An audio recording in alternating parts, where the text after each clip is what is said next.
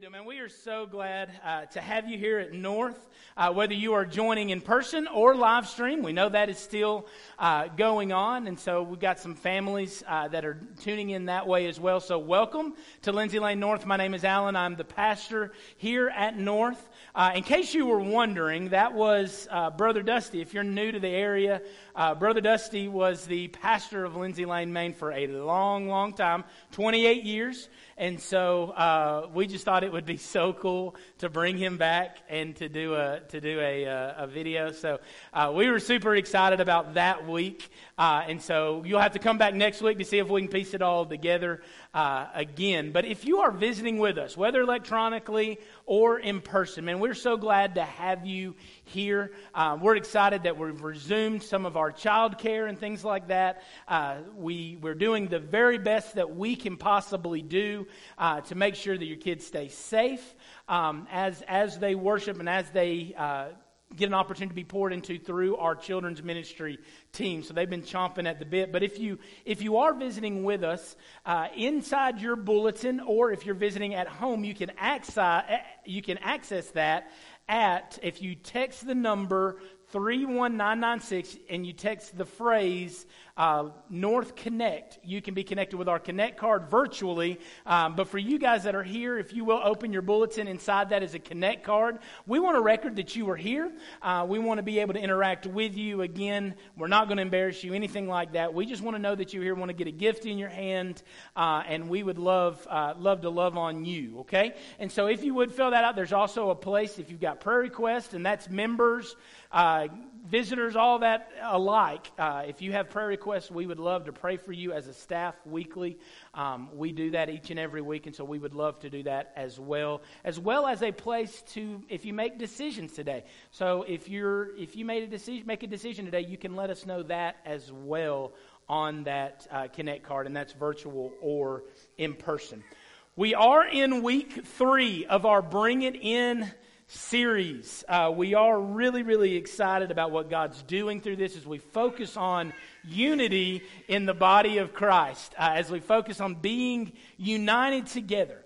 And again, we've said if the church, with the gospel to unite us, if the church can't unify, we are completely without hope for this world. There, there's no entity in the world that has a cause greater than the gospel to unite around. And so, if the church is divided, what does that say about the rest of humanity, right? And so, we, we have to be unified and, unified, and not just as a church family. Yes, it begins at the local body.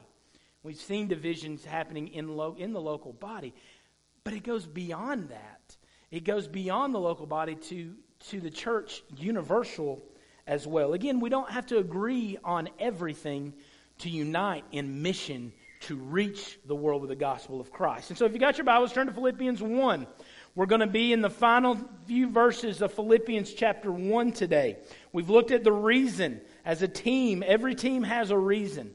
And if that reason is, is large enough or that vision is conveyed enough, then there's unity that's found in the, in the reason. There's unity that's found in the name right? We rep a name, not just the name on the back of the jersey, but the name on the front. We, as the body of Christ, don't just rep ourselves, we are repping the bride of Christ. And as such, it can't be enough for us just to finish well. We've got to refuse to finish alone. Uh, and bring people with us as we as we serve the Lord and as we pursue His calling in our life. Today, every team has opposition.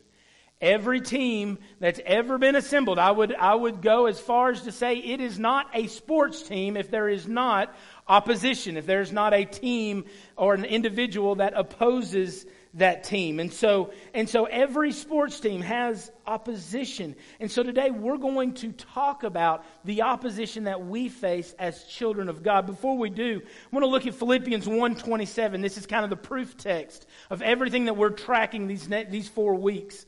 Listen what it says in verse 27 of Philippians 1. Only let your manner of life be worthy of the gospel. Remember, literally, live as citizens of heaven worthy of the gospel. Rep your name so that whether I come and see you or I'm absent, I may hear of you that you are standing firm in one spirit and with one mind, striving side by side for the faith of the gospel. This is what Paul desired from the church of Philippi, and we need to understand this scripture. God's word was written for us, but it was not written directly to us right? It was written to the Philippians. It was written, and we need to understand it in the context that it was written to. And so it was written to the church at Philippi, but it has profound ramifications for us as we as we seek to study it and as we apply it to our life. And so that he desires to be one team, standing side by side and fighting, pushing back the forces of darkness in the world. Here's something I thought was, was an interesting thought. A team isn't just judged on their performance. They're not just judged on how they perform. They're also judged on who they perform against. It's all a matter of the opposition that you're facing. We, being from the SEC, understand this argument well, do we not? In fact, we make this argument all the time yeah, I'd like to see how that Big 12 offense fares against SEC defense at week in, week out, right? We make those, we make those statements all the time. Why? Because we tend to hold a higher standard for the defensive side of the ball in the SEC and the, and the amount of competition that we have at that level determines who we play. And so when we look at that, it, it's not just about how we perform. Because we can perform well against toddlers right? It's about how we perform against the competition that we have. So this was uh, given with booming clarity to me when I was in football in Hazel Green. I brought my jersey last week. Shay played for the baseball team. But the day after baseball season was football season, and hitting the weights and getting things ready for football. Uh, my junior year, we did something that only one other team, one other Hazel Green team had done in the history of our school. Uh, we made it to the playoffs. All right, we were we've never made it past the first round of the playoffs, but Hazel Green made it to the playoffs my junior year. It was our first year. We had been 5A, we jumped up to 6A that year, and we we had a great team that had been playing together a long time. And I think we ended up going like seven and four or something that season. But it was we we were doing really really well, and we thought like we were we were pretty good. Like we were awesome. And then came the state playoffs. And I'll never forget, we had to drive down. We, we finished third, and we had to play the second ranked team in Birmingham, which happened to be Mountain Brook. Uh, and we went down. Don't get ahead of me. Don't you get ahead of me. You don't know. Hazel Green could have done it. Uh, not a good start. Our charter bus breaks down in Cullman. So, like, we're on the side of the interstate. The entire team uh, is sitting in a charter bus that, like, you pay to get you there. Like, that is the foolproof method, right? Like, I'm pretty sure I also witnessed a charter bus taking out a light at the football field last Friday night. Y'all didn't heard about that, but that happened because I was right behind them. And uh, anyway, so you, you, do the, the, you do the charter bus for the foolproof you know, transportation. We broke down. So we wait for about two and a half, three hours for another charter bus to pick us up. We drive down to Mountain Brook. We get there like 15 minutes before the game is supposed to start. They have to postpone the game a little bit just so that we have an opportunity to get ready to play. We're crazy. What we didn't know about that is it'd have been better if we'd have just stayed broken down in Cullman. We'd have just never left. We'd have just, they'd have just said, you know what, let's call it big. It's not going to happen. We'll just turn around. That'd have been better uh, because we got drilled. We had a relatively successful football season, which says a lot for Hazel Green at that time. And but it was all relative to the opposition we played. We found out on the way home that all four teams that were sent by the northern region to Birmingham, all four teams lost to Birmingham teams. The fourth place team that, that North Alabama sent lost to the first place team. Shocker. The third, the uh, third place team, us, lost to the second place team. The second place team, though, lost to their third place team, and the first place team that North Alabama had that played up in North Alabama also got drilled. It was all relative to the competition that we played. And so it's not just about performing, but it's about the level of the competition and the opposition that faces us. In Philippians chapter 1, we're going to look at how God uses opposition, how God uses struggle and pain in our life to bring us meaning and purpose. And we're going to see how God views the opposition that is placed before us as the body of Christ. And so, number one, let's look at the proof in pain. The proof in pain.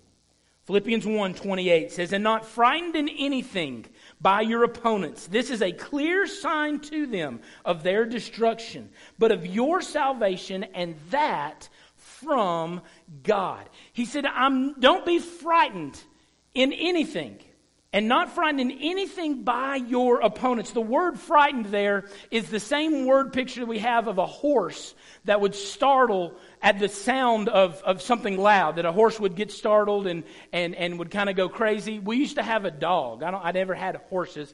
There was one time that I really tried to like this girl. I, I liked this girl, and she liked horses. I really tried to like horses, and it just wasn't in the cards for me. Um, but I tried, okay? I tried. Drove over to Louisiana to find out I don't like horses, and maybe I don't like her as much as I thought I did. Uh, but I, did, I have had dogs, and growing up, we duck hunt, and so we had Labradors, and we had a dog, man, that we were really, really excited about. We wanted to get in the in the field, wanted to get hunting. Uh, we were really excited about, it, and we went out one day and we shot skeet. Now that is not shooting trap. Shooting skeet is way more redneck. All right.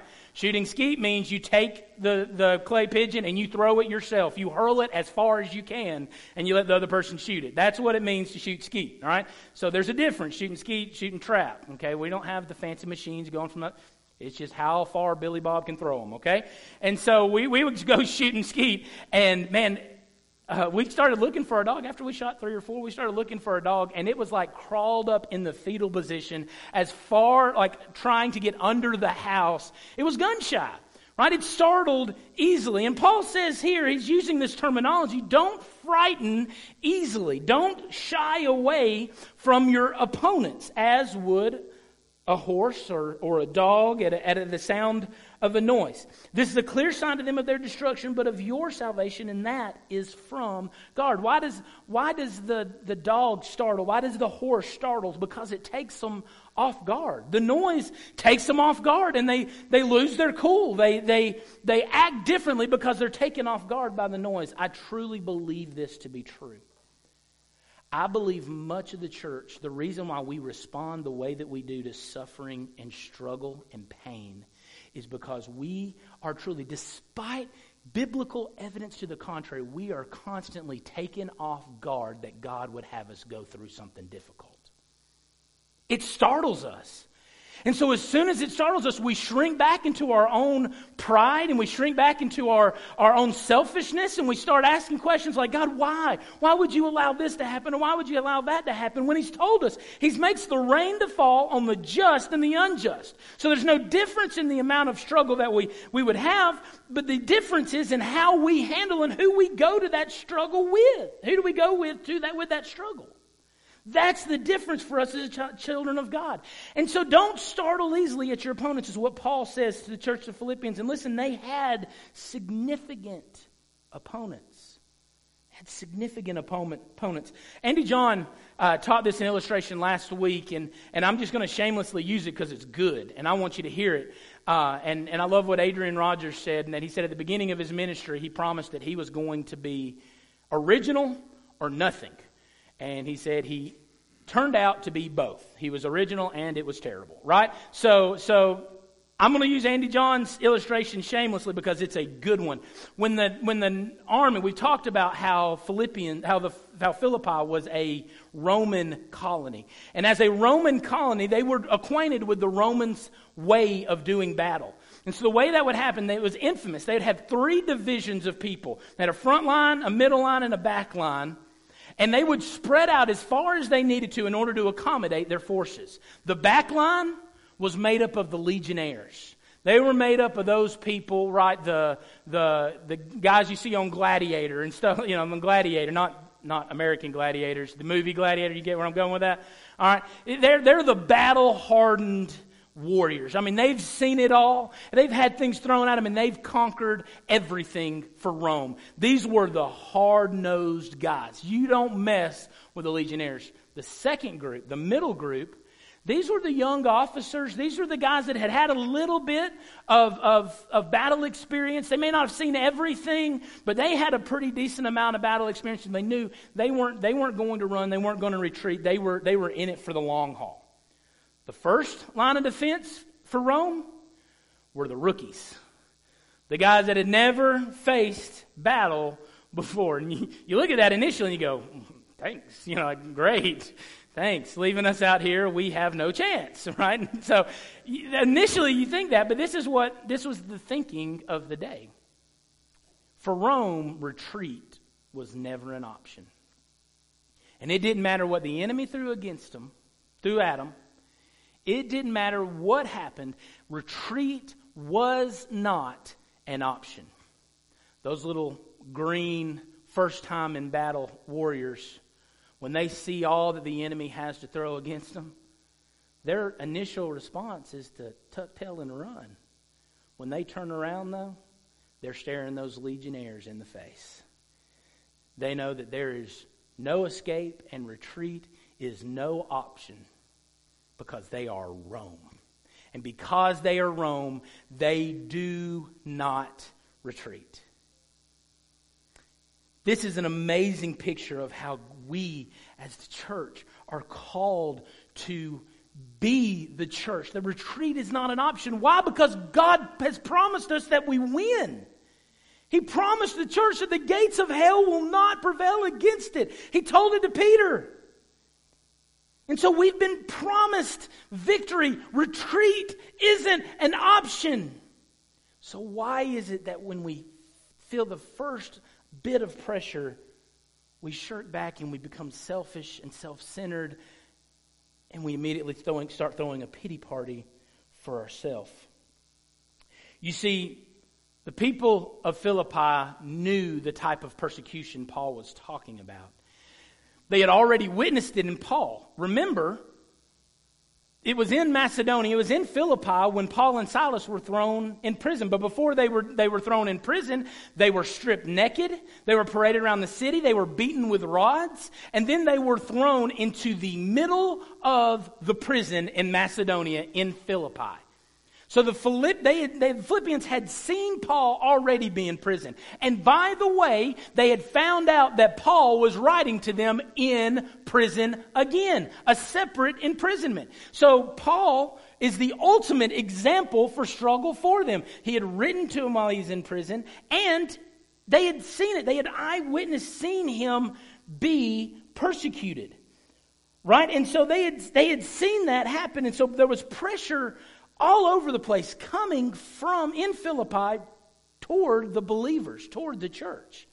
There was the Jews that were in a lot of places that had pushed back and, and that were, were fighting against what Paul was doing, but there were also the Romans, these Roman citizens who were pagan, polytheistic uh, religious people who saw Christianity as a threat and they would persecute them mightily. And so some of the greatest persecution of the church happened in Philippi. In fact, Paul talks about over and over how the Philippians had no money, that they didn't have, you know, things mostly probably because of the persecution they were going through, but yet they continued to stand firm and unified with Paul and with each other.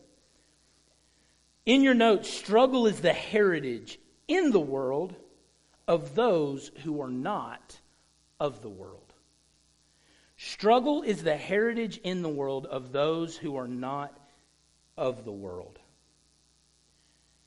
Jesus promised for the life of a believer in this world to be one of trouble and struggle. He sat his disciples down. Remember, imagine how, how encouraging this was. Hey, y'all, I'm, I'm your master. I'm your teacher. The, the servant isn't greater than the master. They hate me. They'll hate you too. Follow me so that you can be hated by the world. This was the call of God on these disciples' life, right?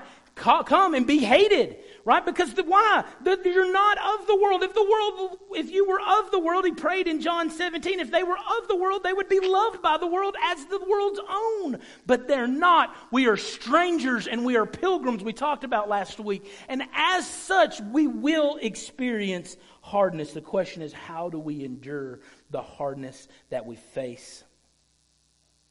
There's proof in our pain. As the church, it is our heritage to experience struggle, to experience heartache, and to experience, yes, even in North Alabama, persecution. So the question we have to ask ourselves is could the lack of struggle that we experience as the church be the world's conformity to our thinking or our conformity to the world's thinking?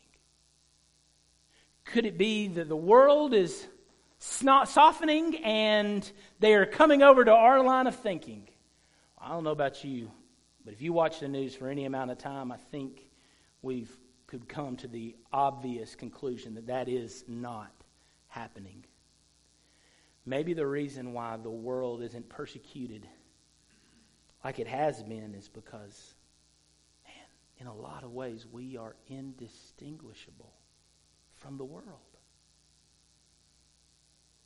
They look at us and they see people that are just like themselves when we are called to be so much greater. It's the proof of our salvation. It's proof, it's, it's evidence for our salvation that when we experience pain through persecution, these things that this is something that is an identifier of the body of Christ. But secondly, let's look at the privilege of pain. We've seen the proof of pain, let's look at the privilege of pain. Philippians 1:29 For it has been granted to you that for the sake of Christ you should not only believe in him but also suffer for his sake. Now that is odd terminology. For it has been granted to you. That word in the Greek literally means, the word granted literally means to be gifted as a favor. You think about favors that you do for people, right? When you give of yourself and your time and your resources, do somebody a favor. Why? Because you want to help them. You want to help them through something or whatever it is. You're wanting to serve them in some way. Paul says that it has been granted to us for the sake of Christ, not only that we should believe, we understand and recognize that gift, right? We recognize salvation. Hallelujah, right? It is by grace we've been saved through faith. We recognize this gift. But do we recognize the gift that suffering is?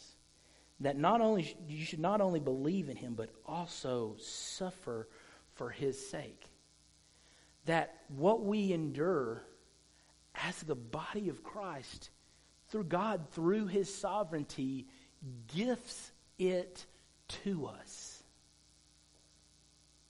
It's not something that we just endure. It's not something we just, oh, okay. It is to be rejoiced in because it's given to us as a gift from God. Now, understand, the, for the Philippians, it's one thing to look back and go, yeah, they were in going through persecution, but yeah, suffering's a gift from God. It's another thing when you're watching your mom and dad being drug out in the street, being beaten and thrown in prison or even killed right? And so I can imagine these Philippian uh, believers having seen all of this stuff. Man, there was significant baggage when it came to suffering for Jesus. And now Paul has the audacity to say, wear it on your neck like a badge. Be excited about it. It is gifted to you by God. We don't have this perspective for pain that it is a gift given and granted to us as a favor from God.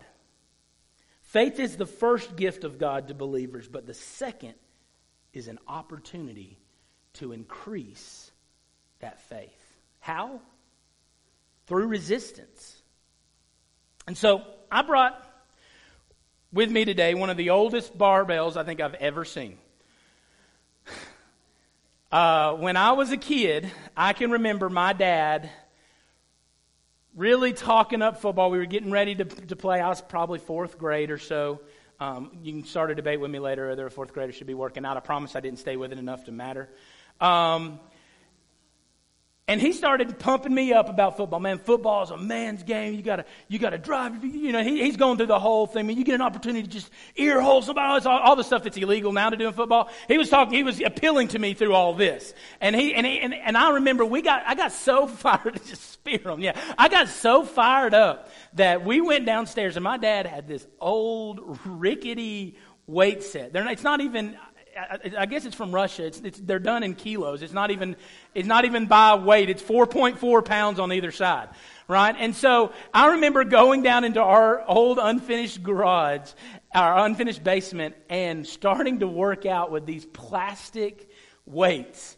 Uh, I started small. Matter of fact, I probably started with these. These things are old. I was talking to Dad. They're probably at least 30 years old. Um, and he had just found them when he was a teenager, and he that's what he worked out with. And, and I remember work, I remember working out with him, and it was hard. And I was like, Nah, I'm done, right? And I, I quit. It only my my enthusiasm only lasted so long. But anybody that lifts weights understands the principle behind lifting weights, right? As you lift, you start small. Never forget as a middle school guy watching those those high school guys lifting all those weights, and then I tried to lift that bar, and I'd been working with this plastic stuff.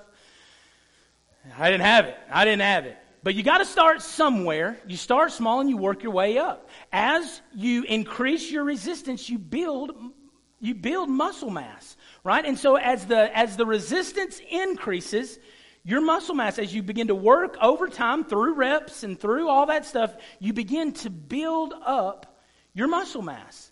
And so we understand the increase of physical weight and physical resistance to increase our physical strength. What Paul is telling the Philippians is God is doing the same thing in your spiritual life as well. God, through resistance, through uh, resistance, is building within you spiritual muscles that you can, so that you can stand the test of time. I just thought that was really cool. I didn't know my dad still had those, and I found them, and I just that was awesome. Um, listen, listen to this. He, he, this is something. This is an idea that reverberates throughout the New Testament. Listen to what Romans five three. Just write these down. They're not on the screen. Just write them down uh, as you get these references. Not only that. Listen, Romans three five three. Not only that, but we rejoice in our sufferings, knowing that suffering produces endurance. As you work out, as you lift more weights, you begin to lift heavier weights. You can be, begin to lift for longer amounts of time. You build stamina. And so that our suffering produces in us spiritual endurance. I believe we as the church have, in this day, have very little spiritual endurance. Man, we cut and run at the first sign of something going wrong or someone disagreeing or us offending somebody, God forbid. Right? And we've taken this ideology of this snowflake ideology and, and, equated it to the church. And Paul is saying just the opposite in the book of Philippians. Stand firm. Fight against the, fight against the, the forces of evil. Stand firm and fight. Be men about it. Be women of faith that are grounded and that will stand for something.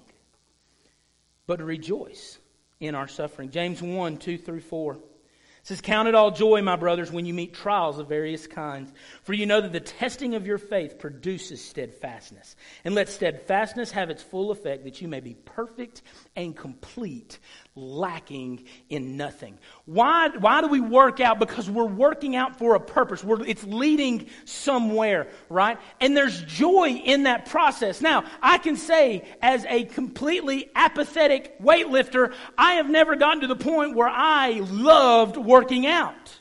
It just never happened for me. I didn't sell out to it, but I know there's people in this room that they love it.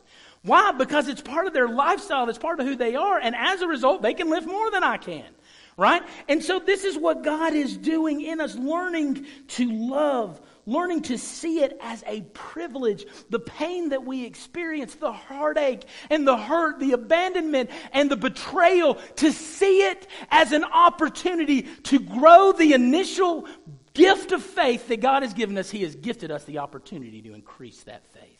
Net gains for the kingdom of God that may come at personal loss for ourselves.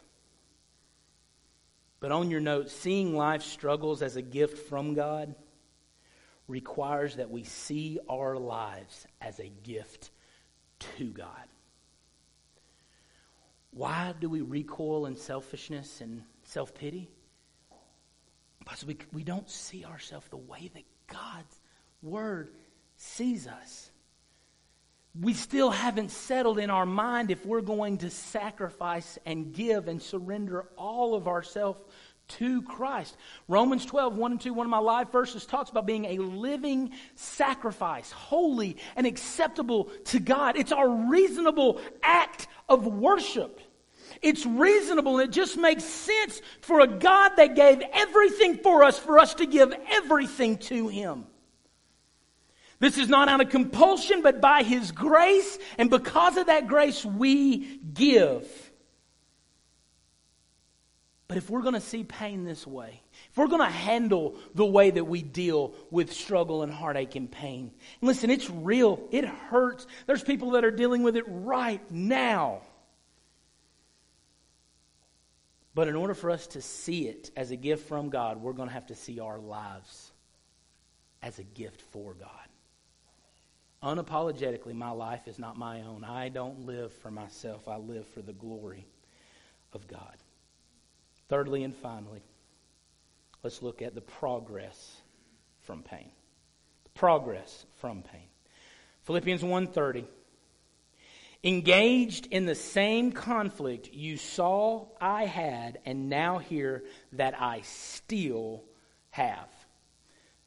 Let's go back to what we, we were talking about the progress made in pain, if we, we look at it and, and look at it from the Philippian perspective and say, well, I remember Paul when he was here, he got thrown into jail, got put in the clink, right?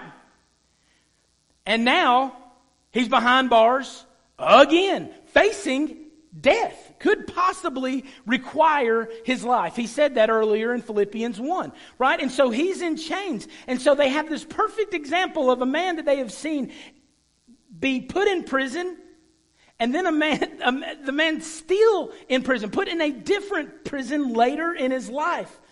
And it says to engage in this conflict that you saw, and now you hear that I still have. He's saying now you are a part of this conflict. You have been made a part of this battle that I'm fighting. Yes, my pain has been on full display for you, Church of Philippi, but you are engaged in this battle too. Don't think that you're exempt from difficulty. Don't think you're exempt from pushback. Don't think you're exempt from struggle and from pain. But God has called you to the same struggle that He's called me too. And listen, he wasn't pulling any punches. The word conflict here is the Greek word agon, which is where we get the word agony, right? He's not saying, hey, listen, it's, it's going to be rough. It's going to be, it's going to be tough for a little bit. It's going to be the struggle, right? We, we hashtag it on our Twitter accounts, right? He, he's, not, he's not saying it's just going to be mild disruptions. He's saying there are times that doing what God has called you to do will be absolute agony for your physical body. It'll be agony but it'll be worth it. What we do for the cause of Christ will be worth it. Just like the sacrifice that's put in in practices, the sacrifice that's put in in weight rooms, practices that are put in in gyms, getting conditioned, ready to go out and for a team to fight a battle, for a team to play an opponent. God is using these things in us to make us stronger in our walk with Him. But struggle unites us. So if the point is unity, the point for us as a church is unity, then struggle is to our advantage because struggle unites us in two ways. Number one, it unites us with believers. It unites us with believers. There's nothing that'll bring a team together like having two a days.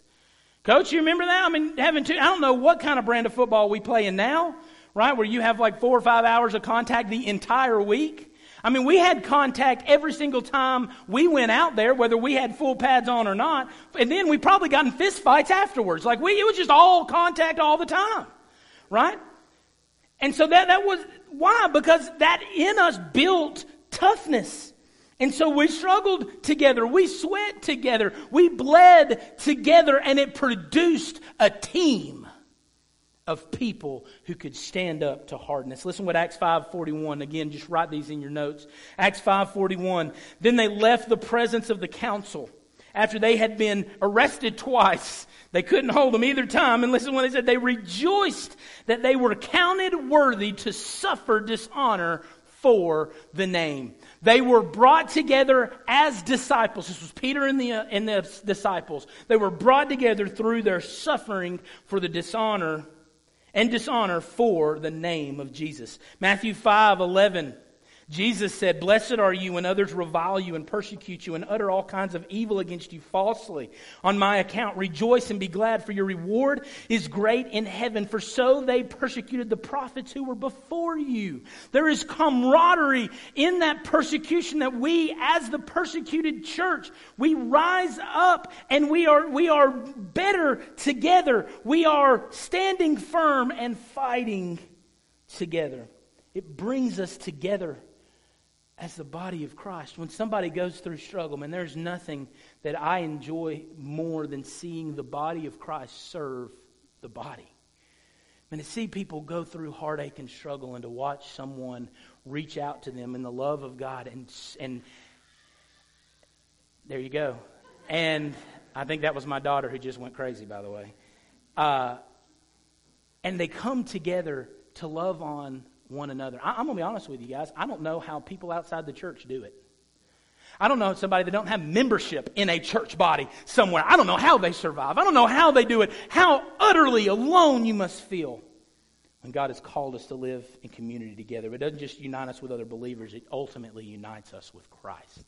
We identify with Christ. We love identifying in his victory.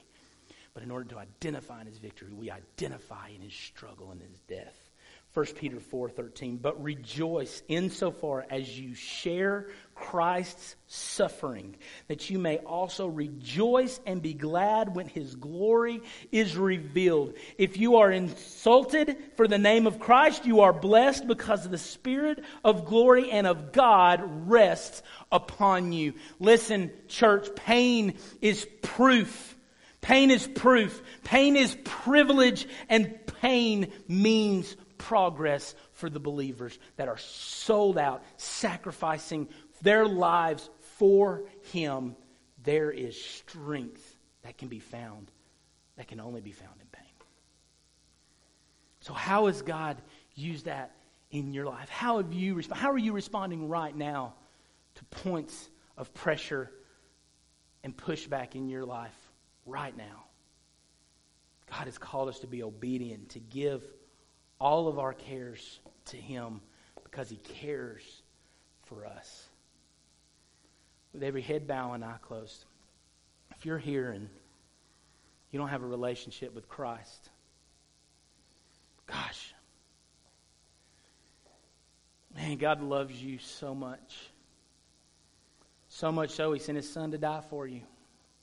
So if you're here and you don't have a relationship with Christ, I want you to know you can enter into that today. Now, listen, I know that I haven't painted a rosy picture of what Christianity is, and I'm going to be honest with you. For a lot of us in this room, Christianity hasn't been that way. We haven't lived a quantifiable distance enough apart from the world to be identified outside of this world as called out. But I know I haven't painted a rosy picture, but what I, what I will tell you is what you suffer for Christ, the life lived for Christ, despite the opposition, is worth it it's worth it. In fact, it is worthy of the entire effort of your life. So if you're here and you don't have a relationship with Christ, in just a moment you can respond. Maybe maybe you're not thinking you hadn't been thinking very much about the body of Christ. Maybe you've been focused on yourself. Maybe God's calling you to unify yourself in a body of believers. Maybe that looks like coming to Lindsay Lane North through membership, again, here physically or at home through the virtual Connect card. Or maybe that looks like being baptized, identifying yourself in a body of believers. I know I'm saved, I know I'm a Christian, but I need to be baptized. I need, I need to take that step of obedience. Whatever it is the Holy Spirit is leading you to do, I pray that you would respond today. Pray that you would respond to Him. In just a moment, when I say amen, I'm going to give you an opportunity to respond if you're physically here in this room. We've got counselors in the front that would love to talk to you about how you can know that you have a relationship with Jesus. Whatever decision needs to be made, uh, you can do that today. And so, would you just respond in boldness? Let this be the first thing that you, the first stride that you take against uh, conflict and against pushback in your life to be to make the decision to follow Christ as your Lord and Savior. Make that decision to join a church home or whatever it is that you need to do. Father, give us boldness. Let us be emboldened by your Spirit, not to frighten away from our enemy, not to frighten away from opposition, because God, you have called us as more than conquerors through you. And so, Lord, through your Spirit, I pray that we would be receptive to it today and we would respond in obedience. In your name, we pray. Amen and amen. If that's you and you need to respond today, with every head bowed and eyes still closed, if you need to respond today, would you just stand? Come to the front. We've got counselors in the front. We've changed our, changed our spots a little bit for our counseling to make room for our child care. But if you would just stand up, stand to your feet, come to the front. We've got counselors would love to talk to you about whatever decision you need to make. Is that you? Would you respond now in this moment? How about you? How about you?